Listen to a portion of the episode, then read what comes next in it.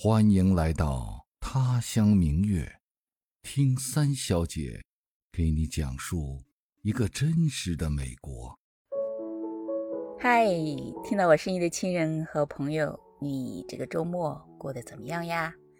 我是三小姐小李，我这个周末过得可开心了，因为昨天九月二号是一年一度的华盛顿中国文化节。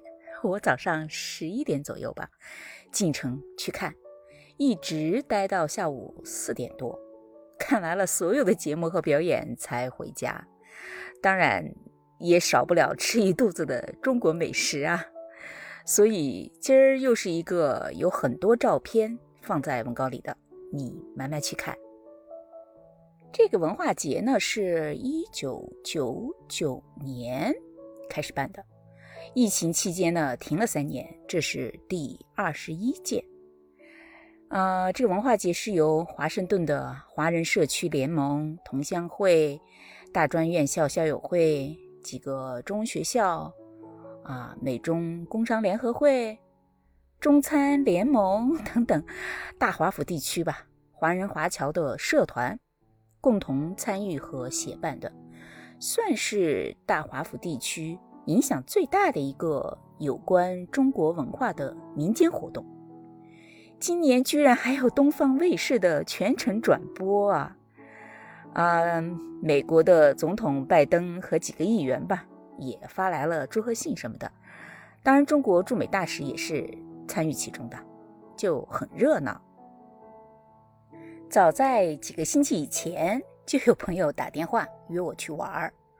那儿呀有小朋友参加的小小学者的公益活动 booth，就是展台。朋友呢是去那儿做义工的，一个四岁和一个六岁的小朋友，俩人一起自己画画，自己写了一本故事书，叫《大 J 小 J 和朋友们》，是两只小熊猫介绍自己的好朋友的。他们的好朋友呢就是十二生肖里的十二个动物。是很有童趣的，给小小孩用来学汉字的儿童绘本，有点像著名的英文儿童绘本《Brown Bear, Brown Bear, What Do You See》？棕熊，棕熊，你看到了什么？那本书也是介绍动物的，只不过加上了颜色，而且在他们的展台上，还有正在学中文的美国孩子创作和画插画的书。那两个小朋友其实是在做一个非营利组织的项目，口号是 “Kids for Kids”，孩子帮孩子，希望通过孩子们自己的创作来发扬中国文化，为需要的儿童传递爱和温暖。去他们展台看的人，只要捐款献爱心，就会送他们写的书，就算只捐一块钱，也能获得他们的赠书。说起来，他们是那天唯一不卖东西的展位，还挺难得的。那些捐款呢，也都是全部用来帮助和癌症抗争的孩子们的。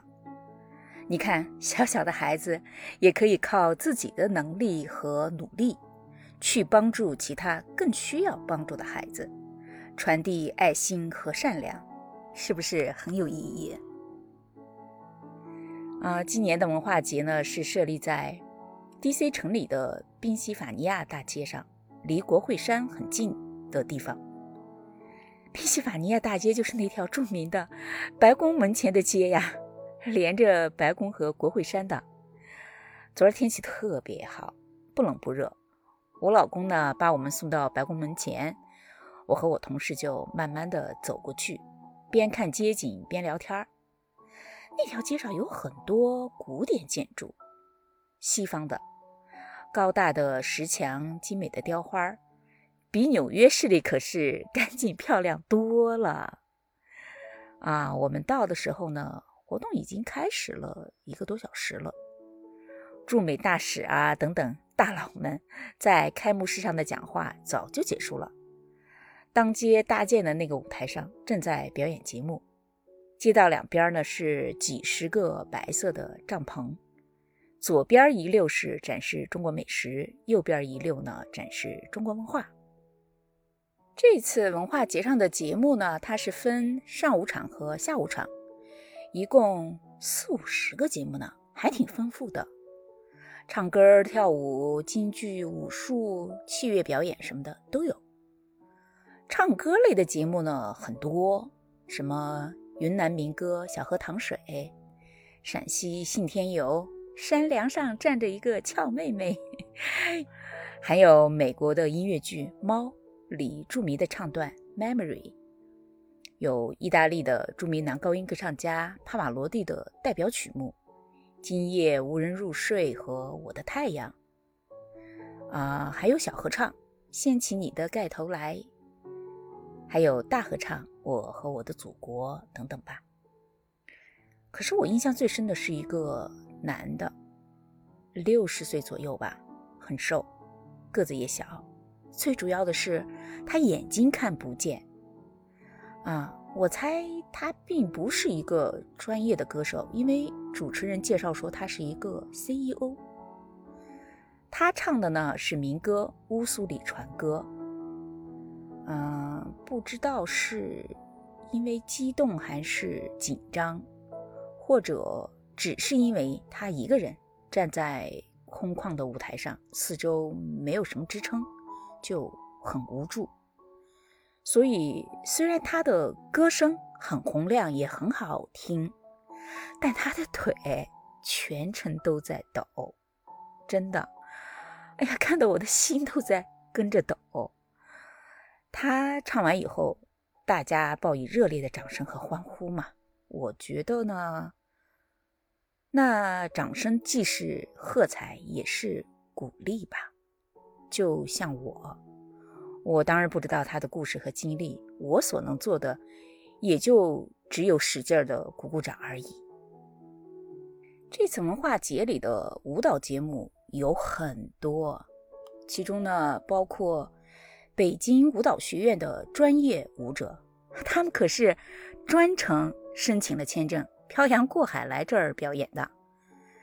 哎，不过人专业的到底是专业的。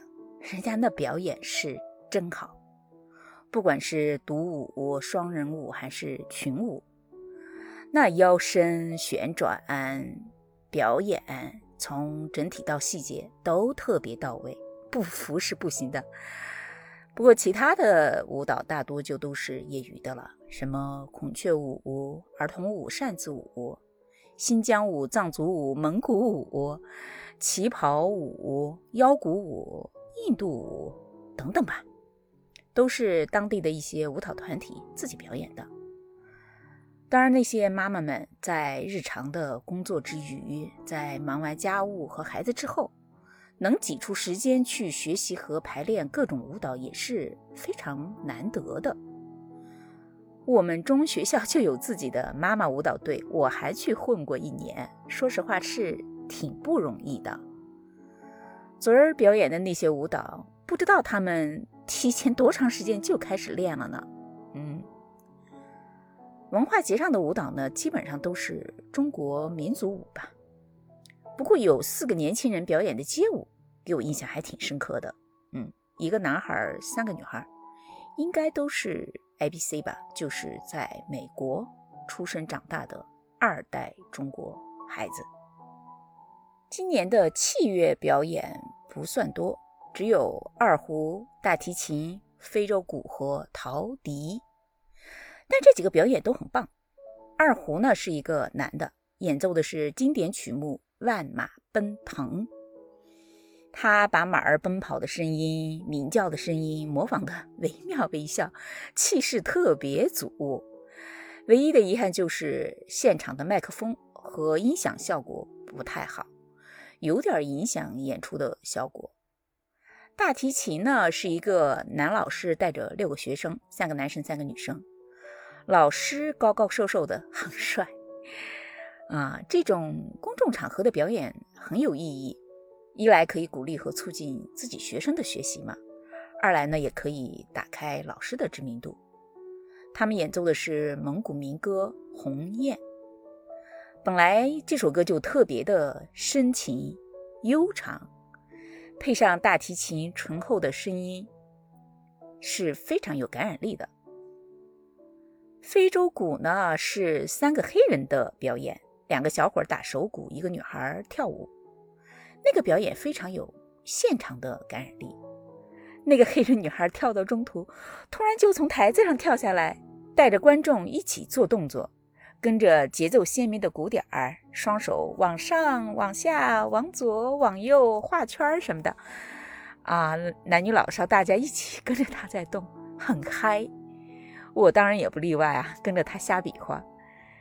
说起来，黑人在舞蹈上是真的有天赋，他们的韵律感是天生的，随便做个动作都很合拍。不过我印象最深的是陶笛的表演，表演者是一个穿旗袍的女人，表演的曲目是赛马。赛马我知道是二胡的代表曲目嘛，这还是我第一次。听陶笛演奏的赛马。以前呢，我总觉得陶笛的声音不够亮，也不够清澈。现在才发现我错了，用陶笛演奏的赛马比二胡更加高亢，也更加的欢快。二胡多多少少还是有一点嘶哑的，对吧？当时呢，我旁边坐着一个老外，一个大妈，问我那是什么乐器，用什么做的。我说是陶笛，是一种陶瓷，他就特别吃惊，问：“不是竹子做的吗？”啊，我笑着给他解释说：“竹子做的叫竹笛，这个是陶瓷，叫陶笛，是完全不同的两种乐器。”他听了，在那儿若有所思的点点头。我心里想：看，这就是办文化节的好处啊，不光是可以看节目图热闹。多少还是能传播一点中国文化的，是吧？说到中国文化，当然少不了国粹京剧和 中国功夫。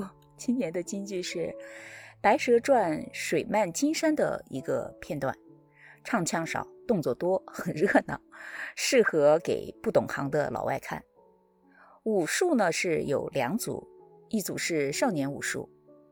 拳、飞镖、单刀、单剑、双刀、双剑都有，几个男孩女孩一人表演一段，还不错。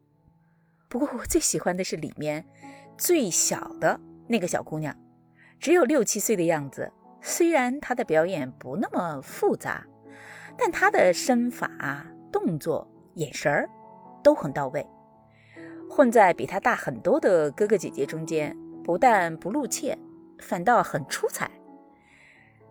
穿着一身红，英姿飒爽的。虽然照片上是看不太出来现场的感觉，但多少还是有点意思的。你去文稿里看，这组武术表演很热闹，动静儿也很大，因为舞台是用木板搭的嘛，所以表演武术的时候声音就很大，感觉特别有气势。但是太极拳就是另外一种风格了，一招一式都行云流水。对比还是很鲜明的。除了看节目，对我而言，去逛文化节就是为了吃啊！今儿卖吃食的摊子有很多，什么烧烤啊、烤鸡、烤鸭、烧麦、麻团儿、重庆小面、凉粉、包子等等，各个摊子前呢都排满了人。当然还有喝的，各种奶茶、冰茶什么的。我看了看。卖肉夹馍的地方排队排的最长，肉夹馍有两种，猪肉的和牛肉的，一个呢十块钱，比去店里吃要贵。当然喝的也一样，我要了一杯芒果百香果的奶茶，八块钱。这也可以理解，搞活动嘛，人家也是要花时间花精力的，对吧？有关吃的呢，我以前节目里聊过好几次了，今儿我就不多说了。我现在想说一下的呢是文化类的摊点，文化类的摊点也是五花八门的。除了几个中文学校介绍中文学习的，很多都是当地的一些 studio，就是工作室设的。有教下围棋的，有现场捏泥人的，有画扇子的，有在衣服上画画的，有卖剪纸的，有教国画的。也有给小朋友脸上画画的，还有卖熊猫玩具的，卖书签的，卖那种古典的团扇的，也有出租古装和戏装拍照的。我逛了一大圈儿，大多数呢都是爸爸妈妈带着孩子们在那玩，看着他们兴致勃勃的样子，我心想，要是我家孩子还小，我肯定也带他们一起来玩啊。啊，今儿这些摊点上哈，有一个细节我还挺感慨的，就是几乎每个摊点里面都有孩子在守摊子，用中文给大家介绍情况什么的，说明这些二代华人对自己中国人的身份是很认同的，对汉语和中国文化的态度也是积极的。这一点对于生活在海外的华人而言。是特别重要的。说起孩子啊，这次文化节上孩子们的穿着给我的印象特别深，因为很多孩子，尤其是小小孩，都穿着汉服、旗袍、改良的中式服装什么的，都特别好看。吃中午饭的时候，我们坐在树荫下草坪边的台阶上，那儿有很多孩子在草坪上跑来跑去、打打闹闹的。其中有几个小女孩，穿着飘逸的汉服，特别抢眼，我的眼睛就不由自主地跟着他们跑，忍不住拍了几张照片。你去看，真的特别可爱。其实不光是孩子，大人也是。我从来没见过一个场合看到那么多大人穿中国传统服装的，旗袍当然不说了，算是大众服装了。但除了旗袍，今儿我还看见很多人穿汉服和马面裙，还有改良的古装，而且还配着相应的头饰，尤其是年轻姑娘，大长腿配着古典装，真的很特别，也不太常见。我想，无论大人还是孩子，穿传统服装应该算是对中国文化的最直观的。认同吧。今儿去文化节的人，当然中国人最多嘛，但也有很多老外，有些老外的中文还挺不错的呢。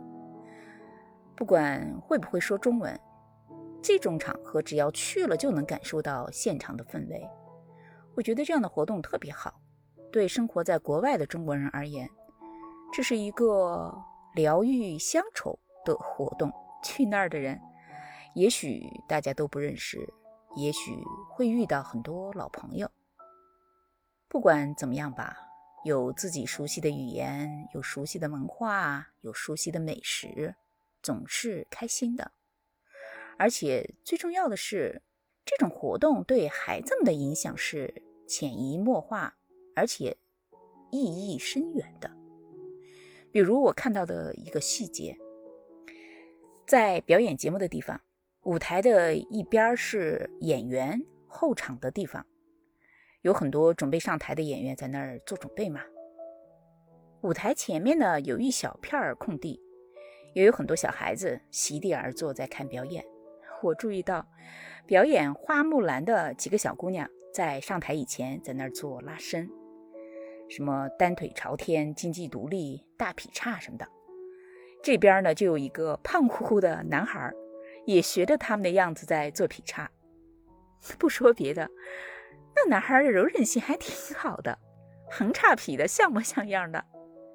你看，就像这样，也许他只是学着人家做了一个劈叉的动作，这个模仿只是他一时的好奇，他也许这也正是他对中国文化趋同的开始呢。